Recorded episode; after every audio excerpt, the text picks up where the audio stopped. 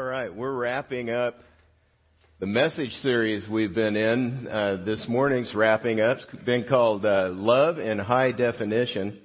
And it's, it's based on 1 Corinthians 13, 1 through 6. And over the last few weeks, been our goal to uh, look at the key ingredients of good, satisfying relationships that keep be- getting better over time. And thankfully, God has given us a very clear picture in Scripture of what that looks like. Uh, for many of us, the, the picture gets fuzzy as you get into uh, relationships and as you connect. It can get fuzzy and blurred just by all the emotions and the thoughts and the tug here and there. But the Bible gives us really uh, a picture of what it means to love in high definition. And so we've been filling in every week uh, what it looks like uh, to, to love this way, God's way, the way that He wants us to.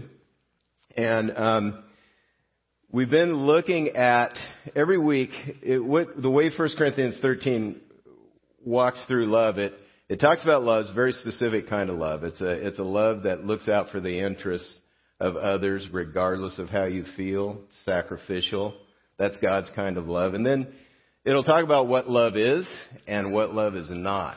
And so we've been looking at those things and pulling out the principles and the key ideas and approaches to relationships that will help bring into view the things that will really help our marriages, uh, parenting our kids and friendships among our coworkers and then here in the church.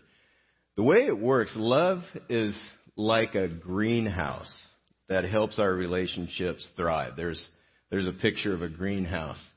Um, and in, in this greenhouse, they, they do everything they can to set up a perfect environment for those plants to grow. And you can see that's the right atmosphere. They're doing well. They're lush. They're green. They're thriving. Uh, here's a picture of some plants that are out in the open, just trying to fend for themselves, withered. Uh, the environment that they're in is hostile to their growth, and they haven't had the same level of care that the plants in the greenhouse have had. And what we've been doing in this series is we've been looking at the atmosphere that allows our relationships to grow and even thrive. And that atmosphere is actually very, very important uh, when you look at what we're going to talk about today. But I want to walk you back through the series, just the highlights of the series, and this may feel like a sprint through these, these highlights, but I'd like to look at the, the key things that we've talked about because these are the ingredients that help us have the right atmosphere in our relationships. So we've been digging into a key attitude or approach each week. The first week we learned that God wants love to fuel everything we do. If, if our words and deeds aren't motivated by love, our lives and our relationships are empty. That's basically zip zero, nada. That's what it says. Everything is meaningless if love isn't motivating what you're doing and saying. If our words and deeds aren't motivated by love, everything's empty and acting out of self-interest over time makes our relationships die like that plant, the withered, the withered plant in a hostile environment. That's, that's what happens to relationships if love isn't motivating what we're doing. Second week, we saw how love wins if we trust God and stop envy before it, it starts. Love is, has an enemy. One of the main enemies has many enemies, really. But enemy, envy, sorry, that's tough to pull off there. Envy is an enemy of love. Love wins the battle if we stop comparing what we tend to do. It's normal for human beings to compare, look around, see how everybody else is doing, and then compete with everybody else. That creates that hostile environment. And love wins when we stop comparing and competing and start celebrating the, the, the victories and what everybody else, how well they're doing. The third week, we discovered that humility is love's secret ingredient. You may have also learned that I know the Big Mac song two all beef patties, special sauce, lettuce, cheese, pickles, onions on a sesame seed bun. That is embedded in my memory. That, that's there. that Mac, Big Mac has its special sauce, Jack in the Box has their secret sauce. Well, it turns out humility is the secret ingredient of love. Because as you choose to humble yourself before God and the people around you, the grace of God flows and helps us to really truly love people around us. Humility is connected to that. We looked at that. In week four, we talked about how love translates into honor. What we tend to do is we estimate the value of the people around us and we treat them according to the value that we give them. We give them a value estimate. And God, if you're a follower of the Lord Jesus Christ, God expects you to give people a very high estimate. An extremely high value. And He tells us to try to outdo one another in showing honor. If you're going to compete at something, compete at this. Try to outdo the people around you in showing honor to them. And then last week we looked at how love chooses to forgive and breaks the chains of bitterness. There are two components to forgiveness. We looked at this last week. First one is decisional. We make the decision to love. And the second one's emotional. Deciding to forgive is the first step toward freedom. Many times we're all tied up emotionally. We don't think we can forgive someone because we're just in knots in our emotions. But the first step, it turns out, is deciding to forgive the people who've hurt us and disappointed us. This allows us, this decision allows us to start working through the emotional components of forgiveness, which often takes time. But we're not locked in. It begins to unravel the chains of bitterness. This is a fairly comprehensive description of what it takes to create the optimal atmosphere of love so that our relationships thrive, like the plants in the greenhouse. Self interest, envy, arrogance, disrespect, bitterness, they pollute the atmosphere. And they don't allow the right things to grow. Especially, it doesn't allow the right thing that we're looking at today to grow at all. It chokes it out. Because something that's very important in relationships is trust. We have to trust one another. If we don't trust each other, what tends to happen is we tend to hide what's really going on in our heart of hearts. What's really going on with us. If trust is broken down, those things break it down. Self-interest, envy, arrogance, disrespect, bitterness. They break down our trust and, and the truth isn't allowed to grow. Truth, it turns out, is a real key to good, healthy relationships that thrive. Living, breathing, speaking the truth makes everyone grow. Here's what it says in 1 Corinthians 13:6. The phrase we're looking at, actually the verse we're looking at today. It, or love, does not rejoice at wrongdoing, but it rejoices with the truth. When the truth comes out, love is rejoicing in it. Not at wrongdoing. Not at people being hurt by their wrong, but when the truth comes out, they rejoice.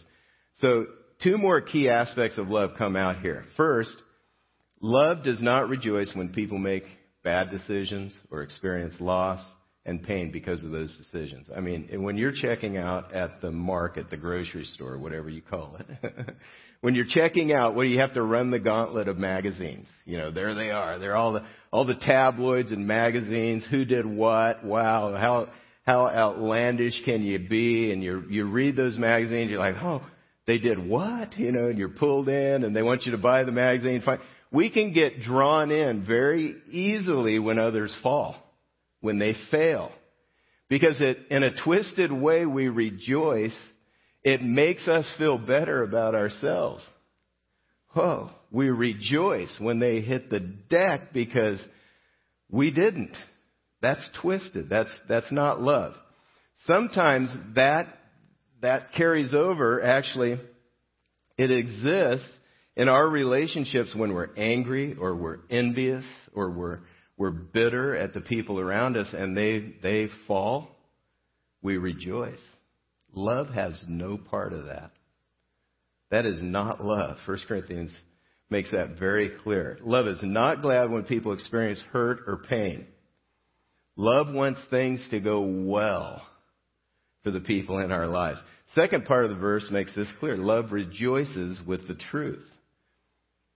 If our fa- family and friends just aren't sure whether we love them or not, or we want them to do well, the truth is uh, not going to come out into the open. But if they know it, it, it's more likely to come out.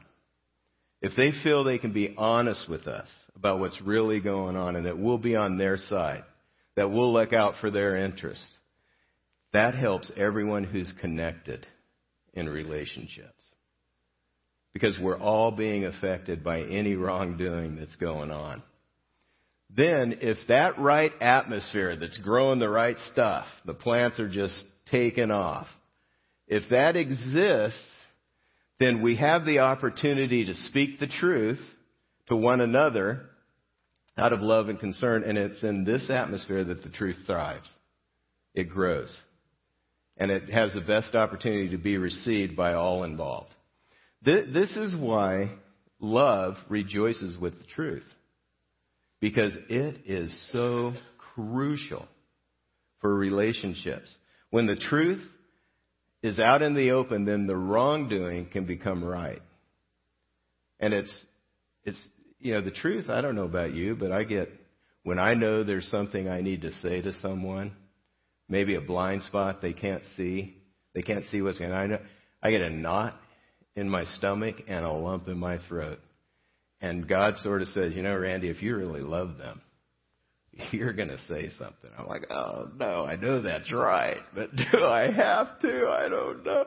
You know, so it, for me, I have to remember that love rejoices with the truth and it speaks the truth. Because speaking the truth does several things for people. It helps them grow. Speaking the truth helps people grow. Ephesians 4:15 Instead, speaking the truth in love, we will in all things grow up into Him who is the head, in, in, into Christ. That is, into Christ.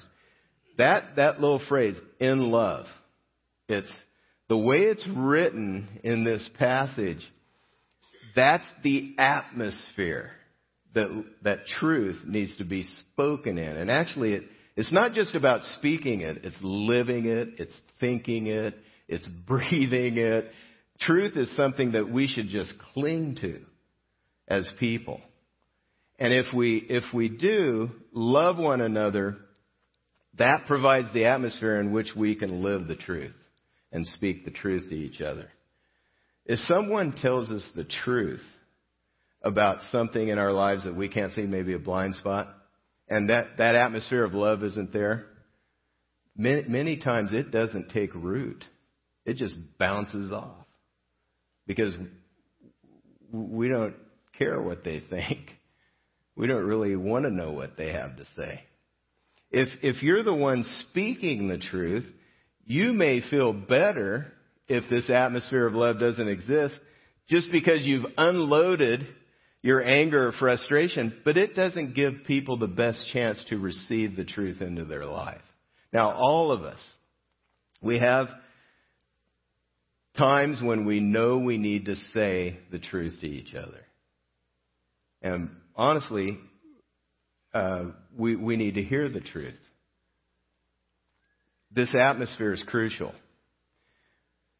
The kind of truth that's spoken without that atmosphere in, in a polluted atmosphere envy, arrogance, bitterness, all those things.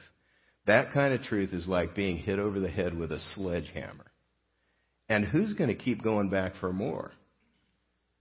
It, it just it, we we don't we don't know what to do when somebody unloads on us. The person who gets hammered is likely to pull away and just stay away. It causes problems in relationships. So when both truth and love exist, however, uh, the last part of that verse, 1 Corinthians 13, describes what happens. There's rejoicing and 450, Ephesians 4:15, people grow. This is this is how we grow. This is how we become people that that really God more and more wants us to be. Speaking the truth, it, it grows people and it also strengthens relationships. Here's how. If someone we love continues to hurt themselves because of a wrong attitude or poor choices, it's very easy to get irritated and frustrated with the person because maybe we're affected by their choices or it's just hard to watch somebody that you love continue to bang their head against the wall by their bad choices. It's painful. And we may want to pull away from them. But what love does, it motivates us to cut through the, the, the frustration and the irritation and do something about it. If we speak the truth in love, what happens is if we cut through the frustration, the irritation, the anger and all of that and speak the truth to somebody, our heart makes an investment. We make an investment in them by doing that. And when our heart, when we make an investment, whatever we invest our time and money in, our heart follows that. And I found this to be true. If I take the time to think it all through, what I need to say, to plan it all out, to pray, to, to ask God, God, help me say this in a way that they'll get this. Help me say it so that they'll really understand and they'll know I care. If I do that, if I make the investment to, to speak the truth that way, my heart follows, my heart follows that investment. I know when my kids were young, I'd get irritated and, you know, kids, they're, they're, Bible says they do what they want, you know, and they do. They try to anyway, and then you know your parent, your job as a parent is to teach them to do what's right, and it can be so irritating when they're not doing what they should do right when you need them to do it. And sometimes I notice that my irritation level, you get up here, and then I say, okay, I've got to, I've got to do it. I've got to deal with this. I've got to discipline them. No, you know, parents don't want to discipline their kids. They don't. And then I'd finally get to the point where I'd say, okay, I gotta, okay, what do I need to do? How do I need to say? What, how do I need to approach this? I'd think it through. God help me. Help me not to, you know, uh, do damage here. And I'd make the investment. I'd sit them down. My heart would be connected to them in a different way than it was while I was irritated and frustrated. Because first of all, I should have been irritated and frustrated with me. I'm the parent. Okay? This is my role here. My kids needed a parent. And I needed to make that investment. When I make the investment, my heart follows. It's the same in every relationship that we have, close relationships with family and friends. We can get irritated, irritated, irritated, and every, we see the blind spot. We see what needs to be said. We need to see something that they need to hear and we don't say it, and the anger, frustration, irritation level goes up and up and up, and it creates a, a distance in our relationships. And really, we should be disappointed in ourselves. We need to make the investment. When we make the investment, it strengthens the ties of our relationship. Speaking the truth does that, strengthen the ties. It also helps to build a better future for our family and friends that we speak to. When we've messed up, many times the last thing we want to think about or hear is the truth. And so fear and shame can develop, and this, this further buries the truth and our ability to hear what's really going on. And we all have blind spots. We all do. Things about us that need to change that we can't see. We can't see them. They need to change, but we're not aware of them. Now, I really appreciate someone when I'm driving on the freeway or down the road. I appreciate someone who tells me they're, you know, hey, watch out, you're about to hit that car. I, I appreciate that personally. Um, I don't always appreciate help while I'm driving, but so many times somebody in the car has helped me avoid an accident and whew, I'm relieved. Oh, thank you. I really I really appre- I had no idea that car was there. I had no idea that diesel truck was bearing down the road. And you feel so much relief because of what was said. The truth does the same thing if it's received in the right way. And if it's spoken in the right way, it has the best chance of being received. It provides a warning to avoid major damage in life. This is, this is what God intends for relationships in the family and in church. But we got to have that atmosphere. Without the atmosphere, the truth is like a sledgehammer. It just hurts. We should aim to speak the truth always that brings God's viewpoint into the situation so the person can begin to change and build a better future. Our heart needs to be for them. When we do that, when we speak the truth in love, it helps us grow. Helps us grow spiritually. It strengthens the ties in our relationship. And it helps people, helps all of us build a better future. But how do we do this? What does it actually look like? I mean, I, I, I don't know if you've ever done this or given any thought to what it should look like. Um, we have the advantage of getting into the scripture and learning from an example of Paul in 2 Corinthians. Paul was a first century church starter. He started churches in the first century right after Christ lived and died and was raised. And he helped many people come to Christ. And uh, so he started these churches and he f- took the responsibility to help those folks grow. So one of those churches that he started was in Corinth. And the people in Corinth, they were from a completely pagan background. And so uh, they needed a lot of coaching in how to do right. And really, we all do. Don't I mean we all need coaching in how to do right. I, I found that coaching and correction I receive are invaluable. I don't I don't I don't like it. It's kind of like going for a root canal you know, but, but it's invaluable because that's how I change. That's how I become more and more the person God wants me to be. And hopefully I'm continuing on that path. Uh, that, that's invaluable. Actually, it's amazing to me. It used to be amazing to me that pro athletes, they need coaching and correction.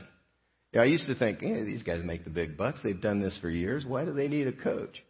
Because they, it's hard to do. Even if you know what you need to do, it's hard to do it. You need someone reminding you and coaching you and correcting you when you mess up. And that's how it is in relationships. That's how it is in life. Coaching and correction are an important part of growing healthy and strong relationships that allow us to flourish in our lives. It's essential for our growth. God made sure now, this is the advantage we have in Scripture. God made sure that Paul's approach to correction is preserved for us in 2 Corinthians. He had, Corinth was a, a, a port town in Greece, very, very important city. Uh, it had two harbors that offered access to both Asia and Italy, so it was a very, very important place for the commerce of the day, for the economy. And Paul started a church there and was helping them grow in following Christ, writing letters to them, helping them understand what it meant to follow Christ out of a completely pagan background. And he, he had the unpleasant task of correcting some wrong patterns. And you can read 1 Corinthians. They're in there. And it's, there, there are the sordid details are right there. You can read them before your eyes, and they are more sordid than any soap opera you've ever seen. Kind of unbelievable, really. But you should read 1 Corinthians for yourself. See, I might have piqued your interest. Better than reading the magazines, uh, you know, in the checkout line. But 1 Corinthians, uh, in, in 2 Corinthians, he'd written a letter of correction in 1 Corinthians. And then in 2 Corinthians, what he does, the second letter, he, he gives us a glimpse into his heart and his approach to the way that he spoke the truth to them in that first letter. And we can learn a lot from it. You can see his motive and why he says what he does and why he did it. And so uh, let's look and learn from Paul on how to offer correction to someone, how to speak the truth to someone you love. First thing, check your motive before you speak. 2 Corinthians 12:19 Paul says this, "Have you been thinking all along that we have been defending ourselves to you?" It is in the sight of God that we've been speaking in Christ and all for your upbuilding, beloved. And basically he says, I love you. I'm doing this to build you up, to help you. I'm doing this out of love because I care. The right goal for any correction is spelled out right here to build up. It's never right to unload your irritations, your frustrations, and anger. In fact, one of the verses I memorized early on, Proverbs 12:18. It's not on the screen, but a fool. It says a fool gives full vent to his anger, but a wise man quietly holds it back. A fool just lets it rip, and that's never right to unload on the people around us. Our goal in correction should be to strengthen others, to build them up, not to back up a dump truck of grievances and irritations and just unload, bury them, and then leave. Our goal should be to upbuild, not to unload. We need to take care that our correction isn't based on our own preferences or our own opinions. Paul says here, uh, I'm not, we're not defending ourselves to you. This is not about me. This is about you because we care about you. This isn't coming from me, and that's how the Bible really helps. If you get into the Bible, you read it for yourself, it's an objective guide to what you should learn yourself, the patterns that you should be building into your life, the attitudes, the, the approaches that you should take, the principles that you should build your life on. And then as you learn for yourself, you're able to see the patterns in others that really need, need to be corrected. If, if we don't have that objective guide, then we're going to correct based on our preferences, our opinions, our emotions in the moment. It's going to be willy nilly and arbitrary. And that's confusing to people. It's not consistent. And it's confusing. Imagine a referee trying to call a hockey game based on his personal opinion and preference. Yeah, there's going to be a lot of fights. You know, the fans might enjoy it, but there's not going to be a lot get done on that hockey hockey uh, rink ice. Not a hockey person, so I had to think about what to call it.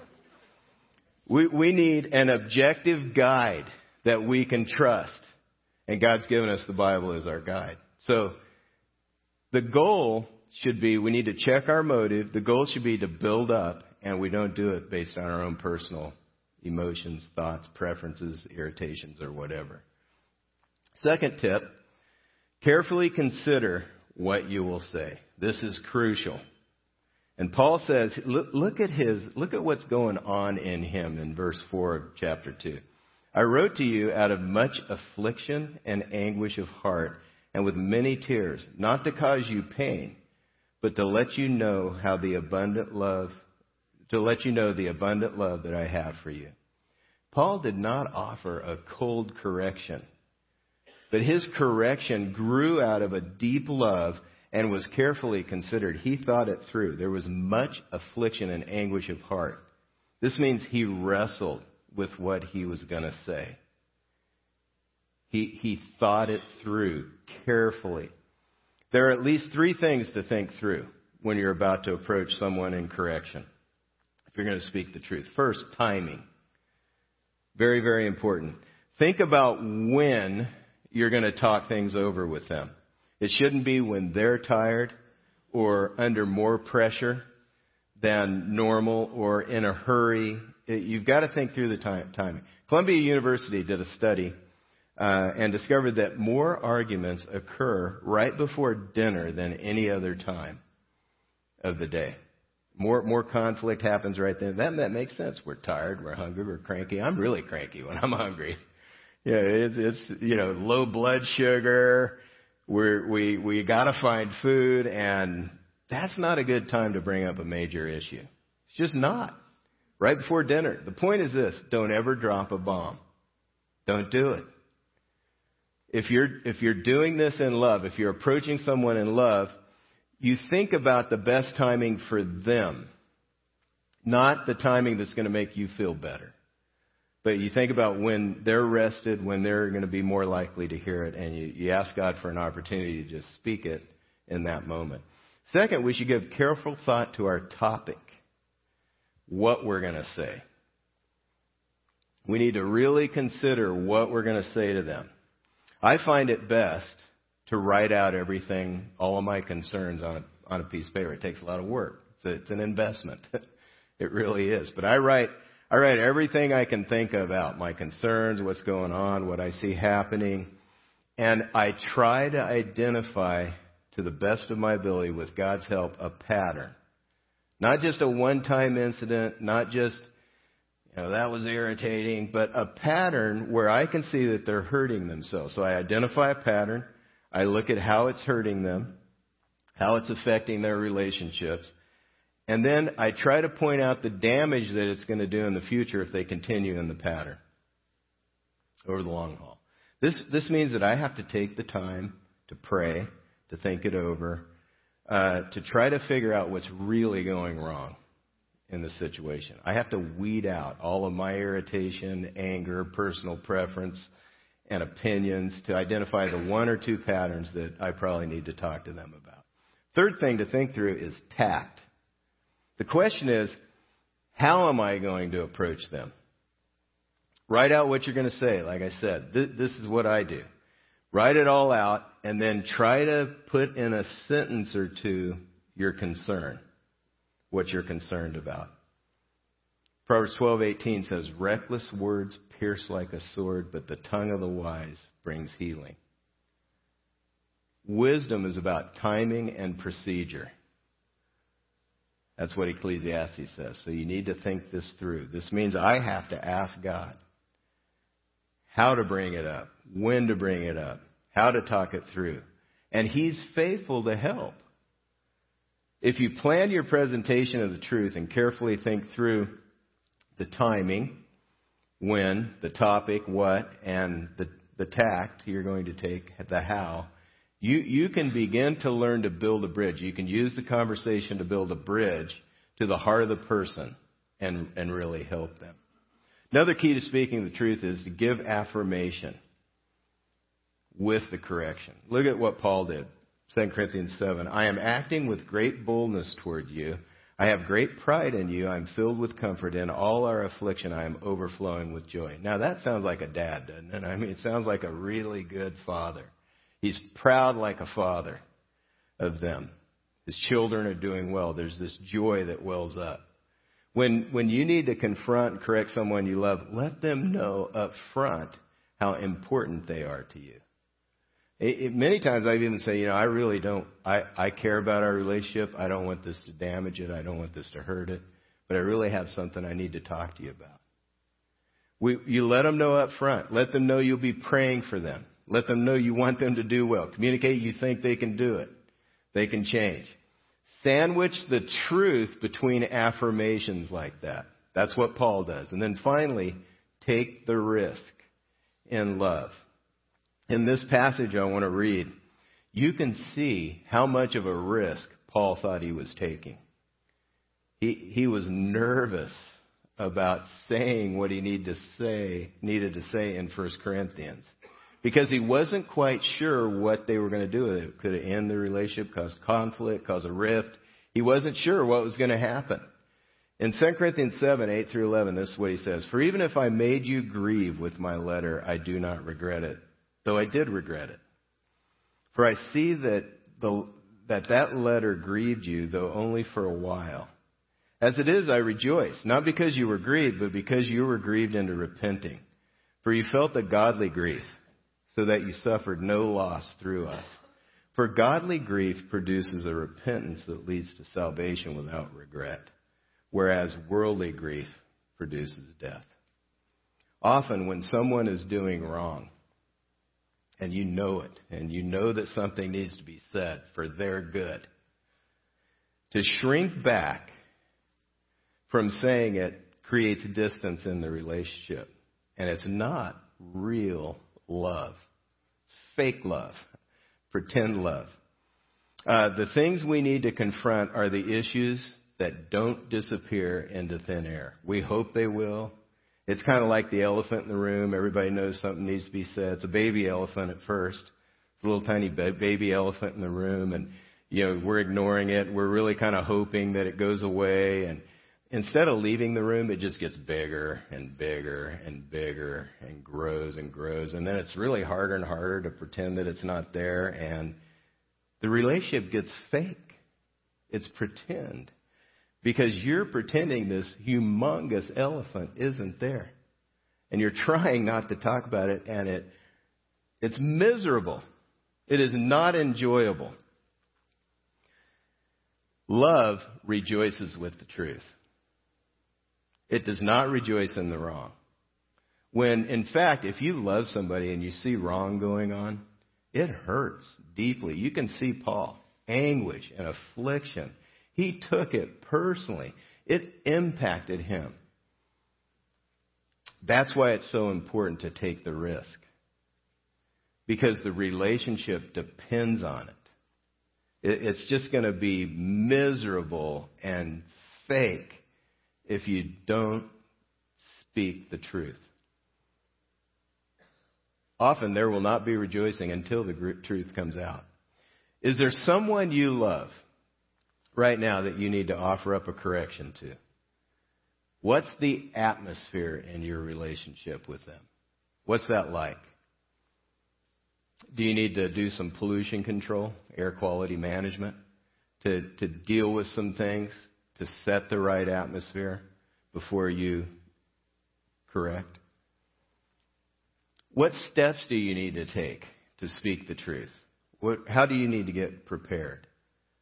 Pray, prayer for sure, thinking it through, planning ahead, timing, uh, tact, topic, all of those things need to be there. Love and truth are verbs. They, they mean we take action. We demonstrate our love for our family and friends by living and speaking the truth when it needs to be spoken. Not always pleasant, but very, very important to do. As the band comes up, I'd like to ask you to think through uh, some next steps that you could take today as a result of hearing this message. And if you would, take out your connection card, finish completing anything you haven't had an opportunity to complete on there. That'd be great. And then when the uh, offering ushers come come around, you can drop the card in the, the basket. Uh, are some suggested next steps. First of all, thank God and the last person who risked giving you a valid correction. Thank God for that. Thank, thank them. Write a note. Just give them a phone call or just go up and speak. Say thank you for what you did. Second step, pray for someone I need to correct and schedule a time to plan it. Maybe someone's come to mind and there's some, maybe some pollution control, some things in the atmosphere you need to get straightened out. And then you need to plan it and figure it out. Pray over it, plan. Uh, another step you could take is to invite your family and friends next week. We'd love to have you do that. Uh, also, if you'd like to help with basically tear down for Easter next week, if you just write tear down on your card somewhere, that'd be great, and that'd be a big help to us. But uh, God wants us, as we get into the Scripture, He wants us to take the next step of obedience with Him, and we'll, let's ask Him for the help to do that. Father, we thank you for the truth that we see in, in your Word and how it really does give us a clear picture of what it means to love. And I ask God, as you've uh, laid things on our heart today, uh, as you've spoken to us. I pray that you'd help us to step out to follow you and bring honor and glory to you by obeying you. We ask for this help in the name of Jesus Christ. Amen.